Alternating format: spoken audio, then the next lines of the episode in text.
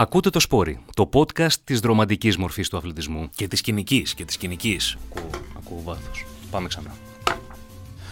Γιατί είναι ο αθλητισμός κοινικός; Όσο λίγα πράγματα. Τι λίγα; Τι πράγματα. Σπόρι. Με τον Γιώργο Τσαντάκη Και το Μιχάλη Τσίγκρη.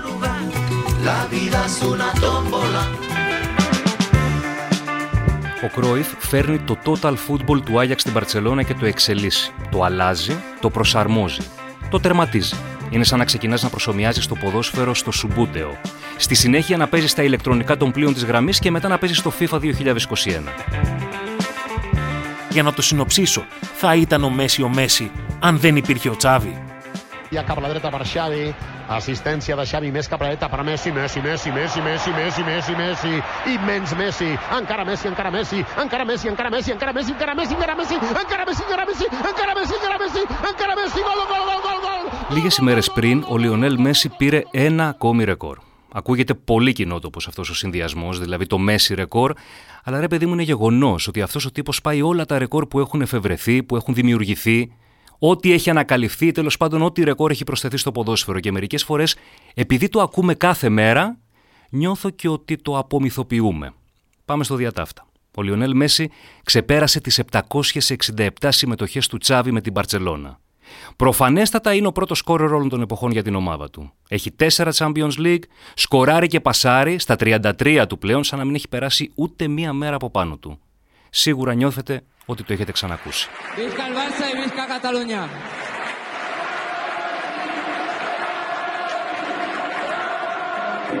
41 χρόνια και κάτι ψηλά πριν, στις 25 Ιανουαρίου του 1980, στην τεράθα της Βαρκελόνης, γεννήθηκε ο Τσάβι Ερνάντεθ. Μπείτε για λίγο στη θέση του. Έχεις γεννηθεί στη Βαρκελόνη. Η ομάδα που βλέπεις από μικρός είναι στην πόλη σου. Είναι μία από τις μεγαλύτερες του κόσμου. Ο πατέρας σου σου μιλάει συνέχεια για μπάλα. Και στα 11 μπαίνει στη Μασία. Σε μια ακαδημία που είναι απόλυτη έμπνευση και εκτέλεση του Γιώχαν Κρόιφ.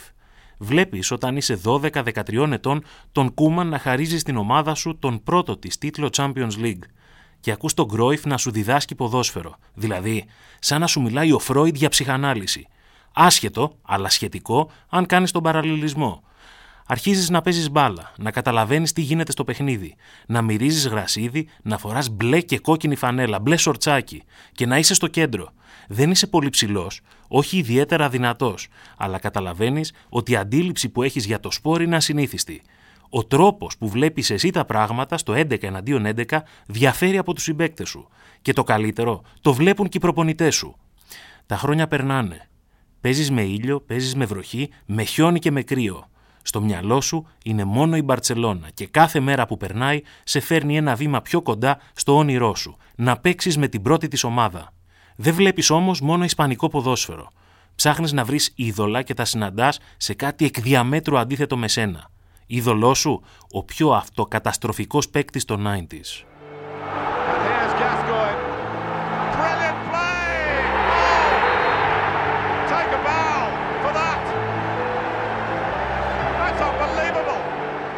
Είναι Άγγλος, τον λένε Πολ Γκασκόιν. Τον βλέπεις να λυτεύει στον καζόν και σκέφτεσαι: Θέλω να βλέπω και κάτι διαφορετικό.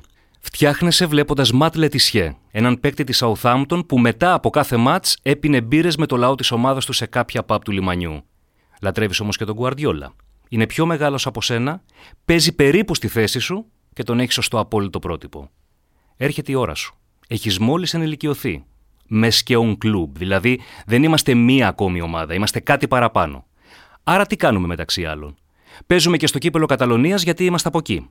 Έπαιξες με την πρώτη ομάδα, αλλά είναι αυτό που λέμε όχι ακριβώς. Δεν είναι ότι σκόραρες και αγκαλιάστηκες με τον Ριβάλντο, τον Φίγκο ή τον Λουίς Ενρίκε. Ξέρεις όμως ότι έρχεται η σειρά σου. Είσαι και λίγο αναποφάσιστο. Σε βάζουν δεκάρι, αλλά δεν είσαι αυτό που λέμε δεκάρι. Δεν είσαι όμως και κόφτης, ούτε και καθαρό οκτάρι. Που να ξέρεις ότι η ποδοσφαιρική σου ιδιοφυΐα 23 χρόνια μετά θα μας ανάγκαζε να λέμε ότι έπαιζες κάπου στο κέντρο. Ανήμποροι ακόμη και σε ένα ολόκληρο podcast να αποτυπώσουμε τη δημιουργικότητά σου και το ασύλληπτο μυαλό σου.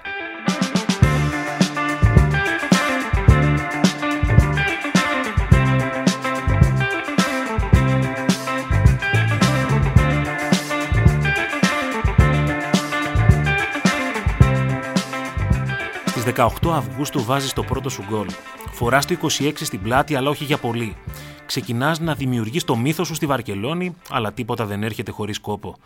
Το 1999 ανακηρύσσεσαι το next best thing του Ισπανικού ποδοσφαίρου, τόσο επίσημα όσο και κυρίως αυτό είναι το σημαντικό ανεπίσημα, γιατί πλέον έχεις πάρει ενεργό ρόλο υπό τις οδηγίες ενός άλλου προπονητικού μύθου, που όσο πάλευες καθημερινά στη Μασία, εκείνος μεγαλουργούσε με τον Άγιαξ των νεαρών του 95, οδηγώντας τον στην κορυφή της Ευρώπης είναι ο Λουίς Φανχάλ.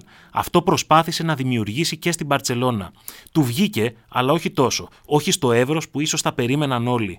Εσύ είσαι Καταλανός και στο πρόσωπό σου η Μπαρσελώνα φεύγει από το Ολλανδικό μοντέλο και εμπιστεύεται τα παιδιά της Ακαδημίας της, η οποία με τον νόμο Μποσμάν να έχει μπει στο ποδόσφαιρο και το ασύλληπτο παγκόσμιο δίκτυο Σκάουτερ δημιουργεί ένα πολυεθνικό μοντέλο και στις νεαρότερες ηλικίες.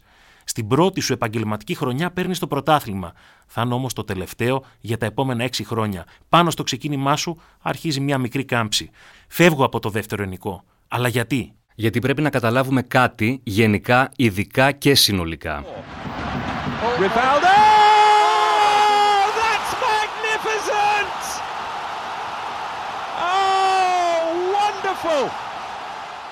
η Μπαρσελώνα του σήμερα Δηλαδή η Μπαρσελόνα του Μέση, των απίστευτων ευρωπαϊκών απαιτήσεων, της συνεχούς καταξίωσης μέσα στο ευρωπαϊκό στερέωμα, δεν είναι επουδενή μια ολοκληρωμένη απεικόνηση της ευρωπαϊκής ιστορίας του ποδοσφαίρου. Και επίσης, δεν είναι μια ομάδα που πάντα παίρνει αυτό που ποδοσφαιρικά της αναλογεί. Είπαμε νωρίτερα, ο Τσάβη ήταν 12-13 ετών όταν είδε το φάουλ του Κούμα να μπαίνει στα δίχτυα και την Παρσελόνα να παίρνει το πρώτο της Champions League. Είναι μια ομάδα που εύκολα θα μπορούσε να χαρακτηρίσει κάποιος ιστορικά underachievers, γιατί μια ομάδα με τέτοιο brand κατάφερε να πάρει το πρώτο της Champions League σχεδόν 35 χρόνια μετά τη δημιουργία του πρωταθλητριών. Δεν είναι περίεργο, αν το σκεφτούμε ψύχρεμα, συνδυάζοντάς το με αυτό που όλοι έχουμε στο μυαλό μας για την Παρσελώνα. Αν ο όρος underachiever σας φαίνεται πολύ εντριγκαδόρικος και χρειάζεται παράδειγμα, σας έχω ένα πολύ χαρακτηριστικό που νομίζω ότι προσδιορίζει όλο τι το είναι. Μεταφερθείτε στο μέλλον ας πούμε στο 2050. Δεν έχω ιδέα, δεν μπορώ να προσδιορίσω, δεν μπορώ να σκεφτώ πώς θα είναι ο κόσμος σε 30 χρόνια. Μπορεί το ποδόσφαιρο να είναι κάτι άλλο, να μην υπάρχει στη μορφή που το ξέρουμε σήμερα. Ο κόσμος να είναι κάτι που δεν φανταζόμαστε και το perseverance να είναι κάτι απειροελάχιστο σε αυτό που θα έχει ακολουθήσει. Κοιτώντας κάποιος εξειδικευμένα την ιστορία του ποδοσφαίρου, αποφασίζει να ασχοληθεί με το ποδόσφαιρο της 15 ετίας 2005-2020. Τι βλέπει, βλέπει ένα σημείο 0, μια επανάσταση, μια αλλαγή πλεύσης του ποδοσφαίρου, μια επένδυση όλων των προπονητών στο επιθετικογενές ποδόσφαιρο, στο ποδόσφαιρο της κατοχής, στον περιορισμό της τρίπλας, στο tiki-taka, το long ball, την επένδυση στην κίνηση χωρίς την μπάλα και στον σχετικό περιορισμό της ελευθερίας της κίνησης ενός παίκτη μέσα στο γήπεδο. Πού οφείλεται αυτή η αλλαγή;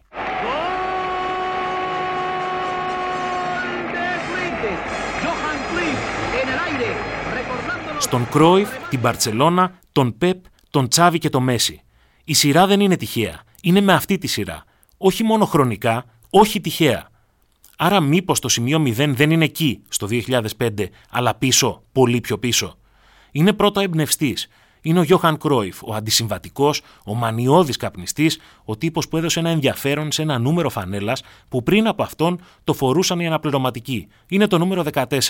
Είναι ο άνθρωπος που σμπαράλιασε επιχειρηματολογώντας όμως όσους υπεροπτικά και μειωτικά έλεγαν πως το ποδόσφαιρο είναι ένα άθλημα που 22 τύποι τρέχουν πίσω από μια μπάλα. Αυτός που συμμετείχε ενεργά στην πρώτη ποδοσφαιρική αναγέννηση, αυτή του Άγιαξ και των Ολλανδών, του περιβόητου Total Football, είναι ο Κρόιφ, ο Γιώχαν Κρόιφ. Ο άνθρωπος που ερχόμενος στη Βαρκελόνη στα τέλη της δεκαετίας του 80 όρισε σε μία εξαετία όλη τη λογική της ομάδας όπως την ξέρουμε σήμερα παρέλαβε μια ομάδα απαξιωμένη, πνιγμένη στα χρέη, θυμωμένη, διχασμένη, με πτωτική παρουσία φιλάθρων στη σκιά της Ρεάλ Μαδρίτη στην Ισπανία και τη μετέτρεψε σε μια ομάδα που από τις Ακαδημίες ως την πρώτη ομάδα παίζει με τον ίδιο τρόπο. Εισήγαγε το ρόντος στις προπονήσεις. Ένα απλό παιχνίδι που σήμερα είναι απόλυτη καθημερινότητα. Από το Camp Nou ως το Καραϊσκάκι και τη Λεωφόρο και από το Old Trafford ως το δημοτικό γήπεδο Χολαργού αυτό που σήμερα όλοι ξέρουμε στην Ελλάδα ως κορόιδο, δηλαδή ένας κύκλος παικτών που πασάρουν την μπάλα και ένας στη μέση προσπαθεί να την κλέψει. Και όποιος κάνει λάθος μπαίνει εκείνο στη μέση. Το βλέπετε ως άσκηση αν έχετε πάει μία φορά στη ζωή σας στο γήπεδο, αν έχετε κλωτσίσει έστω και μία φορά την μπάλα. Φαίνεται δεδομένο όταν γίνεται. Αλλά πριν γίνει, πόσο περίεργο φαίνεται.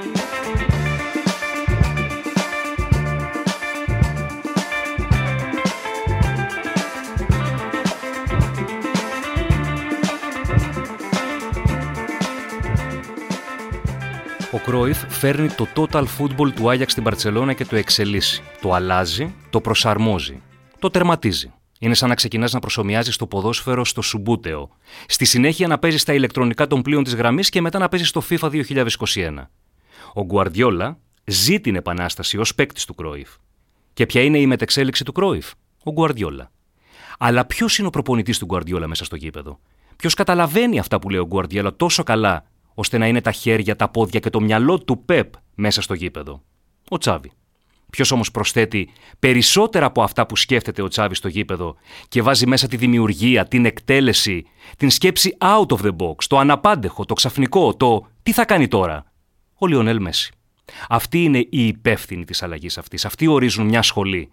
Αυτοί εκνευρίζουν τους πολέμιους αυτής της λογικής που περιλαμβάνει σχεδόν 800-900 πάσες στο γήπεδο, σε 90 λεπτά αγώνα. Τι λέει πάντα ο Γκουαρδιόλα, ότι η δική μου δουλειά είναι να φέρω την μπάλα στην περιοχή. Και η δουλειά της διοίκησης είναι να πληρώσει για να βρίσκεται στην περιοχή κάποιος που θα βάλει την μπάλα στα δίχτυα. Κι όμως, αυτή η καταλανική ποδοσφαιρική επανάσταση, με την ψυχρή γλώσσα των αριθμών, τι δείχνει; Ότι στην καλύτερη, την πιο πλήρη, την όσο πιο κοντά στον όρο γκαλάκτικο ομάδα που έχει παρουσιάσει η Μπαρσελόνα, η Ρεάλ Μαδρίτη τότε πήρε σχεδόν τα ίδια.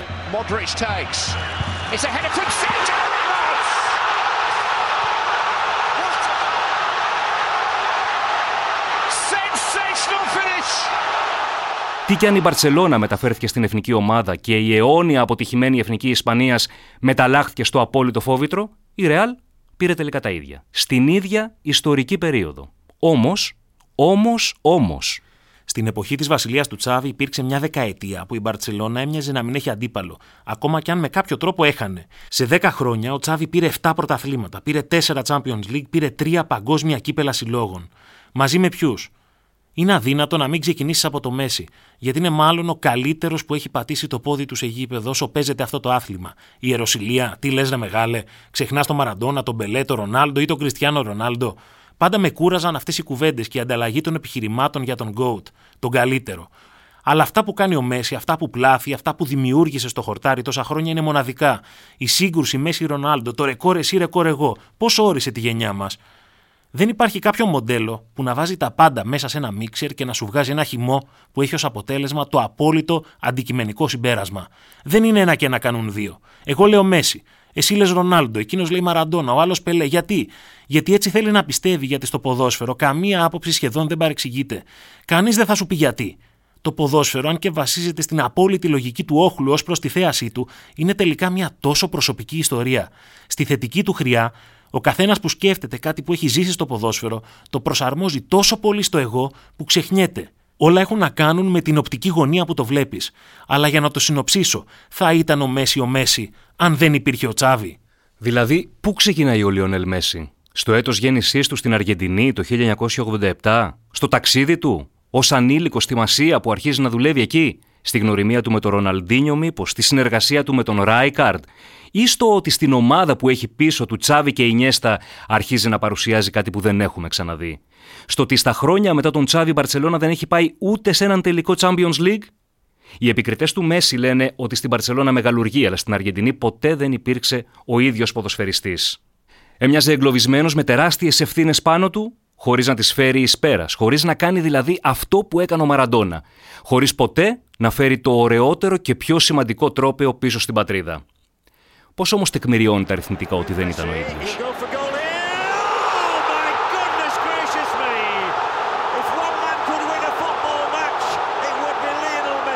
Είναι ο πρώτος σκόρερ στην ιστορία της Ελέστε. Την οδήγησε σε έναν τελικό μουντιάλ με ένα ρόστερ που αμφιβάλλω ότι αν παρουσιαζόταν ο σύλλογος και έπαιζε στο Ισπανικό πρωτάθλημα το 2014 θα κατάφερνε ακόμη και να βγει στις πρώτες τέσσερις θέσεις. Πού καταλήγεις λοιπόν για ένα τέτοιο παίχτη; Προσωπικό συμπέρασμα. Το ποδόσφαιρο δεν είναι τέννη για να συγκρίνεις τίτλους και στυλ παιχνιδιού και να πεις η ιστορία είναι μία και δεν επιδέχεται αμφισβήτησης. Δεν μπορείς με τίποτα, κάτω από μια λογικά δομημένη σκέψη, να φτάσεις σε ένα αποτέλεσμα που δεν μπορεί να υπάρχει αμφιβολία. Όταν στο μπάσκετ μπορείς μέσω μιας εξαιρετικά απλής διαδικασίας να αμφισβητήσεις ότι ο Τζόρνταν είναι ο GOAT, τότε στο ποδόσφαιρο είναι αδύνατον να υπάρξει GOAT. Γιατί όπου υπάρχει αν, όπου μέσα σε μια ενδεχομενιακή θεωρία δεν μπορεί να προσδιοριστεί το σημείο 0, τότε καταλήγει σε κάτι που είναι αδύνατον να είναι πανθομολογούμενο. Συμφωνείς ή όχι; Ε, ότι δεν υπάρχει γκόατ. Θα έλεγα πως συμφωνώ, αλλά πάντα είναι μια ιντριγκαδόρικη συζήτηση και αν ποτέ μπορούσαμε έτσι δομημένα να καταλήξουμε σε ένα συμπέρασμα θα μπορούσα να πω ότι σε ποδοσφαιρικά όρια είναι και μια τεράστια ανακάλυψη. Έχεις κάποιον που σκέφτεσαι ας πούμε; Κοίτα, κανείς δεν θα πει ότι ο Μέση δεν έχει πετύχει πράγματα ασύλληπτα, ότι δεν είμαστε υπερτυχεροί που ζούμε αυτόν τον άνθρωπο στην καλύτερη σου εκδοχή του σύγχρονου ποδοσφαίρου. Παρ' όλα αυτά, και αν μιλήσουμε με την ψυχρή λογική των αριθμών, κανείς δεν μπορεί να παραβλέψει ότι με Τσάβη και Ινιέστα από πίσω είχε πάντα ένα δίδυμο τρομερών δημιουργών που τον βοήθησαν ε, πάρα πολύ. Και επίσης κανείς δεν μπορεί να παραβλέψει ότι ναι, δεν κατάφερε να κάνει αυτό που έκανε ο Μαραντόνα. Αφού θες να το πεις από την αρχή, δεν το λες. Εντάξει, ναι. Γιατί όμως Μαραντόνα, δηλαδή είναι τόσο πιο μικρός ο χρόνος που έχει παίξει αυτό το άθλημα σε σχέση με το Μέση, είναι τόσο μικρότερη συνέχεια που έχει ως παίκτης. Γιατί Μαραντόνα; Γιατί θεωρώ πως δεν βρέθηκε άλλος με το ταλέντο του Μαραντόνα που να περιστοιχίζεται με τόσο λιγότερο ταλαντούχους συμπαίκτες. Θεωρείς ότι το έχει πάρει μόνος του, δηλαδή και αυτό είναι που τον κάνει ως GOAT; Ξεκάθαρα. Άρα τόση ώρα μιλάμε για να μου πεις ότι ο Μαραντόνα είναι ο καλύτερος. Ξεκίνησα από την αρχική μου συμφωνία με σένα. Συμφωνώ είναι δύσκολο να συγκρίνεις εποχές. Αλλά δεν μπορώ να παραβλέψω το γεγονός ότι ο Πελέ, όσο μπορούμε να ξέρουμε και όσο μάθαμε από τις μαρτυρίες, είχε πεκταράδε δίπλα του. Δεν θα μιλήσω για συλλογικό επίπεδο, θα μιλήσω γιατί είναι ένας άνθρωπος ο οποίος έβαλε ένα έθνος στον παγκόσμιο ποδοσφαιρικό χάρτη, τη Βραζιλία και την κράτησε εκεί. Αυτός. Αλλά με απίστευτα ταλαντούχους παίκτες γύρω του. Ακόμη και ο ίδιος, ο οποίος είναι πολύ εγωιστής, το λέει. Αντίστοιχα και ο Μέση, δεν το συζητάμε. Ο Μαραντόνα; Λιγότεροι τίτλοι, η ψυχρή λογική των αριθμών, ναι. Αλλά με ποιους; Ο Μαραντόνα αρέσει επειδή ήταν παιχταράς ή εκτός από αυτό αρέσει για όλα τα άλλα πράγματα που τον χαρακτήριζαν εκτός γηπέδου και το πόσοι ταυτίστηκαν με αυτόν; Κοίταξε, θα προτιμήσω οπωσδήποτε ο ποδοσφαιριστής να είναι ένα παράδειγμα. OK, okay, να μην έχει τέτοια καταστροφική προσωπικότητα όσο είχε ο Μαραντόνα. Ε, δεν μπορώ και το απολύτως στυλιζαρισμένο και το, αυτό το, το πράγμα το αποστειρωμένο θα ήθελα να βλέπω δηλαδή και ένα μέρος της προσωπικότητάς του, όπως ας πούμε του Ζλάταν Ιμπραΐμοβιτς, ο οποίος είναι ένας άνθρωπος, θα τα πει. OK. Okay. Αλλά ας το κρατήσουμε εντός των τεσσάρων γραμμών. Ε, δεν έχει υπάρξει νομίζω δεύτερος. Έφαγε πάρα πολύ ξύλο σε όλη την ποδοσφαιρική καριέρα του και κατάφερνε δηλαδή τις περισσότερες φορές να τα παίρνει μόνος του. Εάν μπορούσα να μεταφέρω το Μέση σε εκείνη τη δεκαετία του 80 και τον έβλεπα να παίζει μπάλα, υπήρχε περίπτωση να μην έχει θεοποιηθεί όσο είχε θεοποιηθεί ο Μαραντόνα; Δεν ξέρω, θα άντεχε. Γιατί να μην άντεχε; Δεν ξέρω. Ένα παιδί που φεύγει 12 χρονών από το σπίτι του και πάει στην άλλη άκρη του κόσμου. Δεν ξέρω αν θα άντεχε τόσο ξύλο μέσα. Τι να άντεχε. Σου λέω πηγαίνει, κάθεται στην Ισπανία, φεύγει 12 χρονών. Εσένα να σου πούνε 12 χρονών, φεύγεις από την Ελλάδα για να πας να παίξεις μπάλα. Δεν θέλει και αυτό κάτι. Σου, σου, σου κάνουν ενέσεις για να, για να παίζεις, να ψηλώσεις, να είσαι πιο δυνατός. Ναι. Δηλαδή, δεν έχει, δηλαδή, ο Μέση τι είναι, ένα παιδί ας πούμε, που μεγάλωσε στα λούσα και δεν ε, ε, πέρασαν όλα πάρα πολύ εύκολα; Όχι. Όχι. Άρα. Όχι, εντάξει, κάνω το δικηγόρο του διαβόλου. Εγώ ψάχνω να βρω τον Γκόατ. Γιατί επειδή ξεχνιέσαι. Ακούσατε το σπόρι. Ακούσατε το σπόρι, μια παραγωγή του pod.gr. Μας ακούτε στο pod.gr, στα Apple Podcast, στο Spotify, όπου αλλού ακούτε podcast και μέχρι την επόμενη φορά μην ξεχνάτε, μπάλα είναι και γυρίζει. Si yo fuera Maradona, viviría como él. Si yo fuera Maradona, frente a cualquier portería.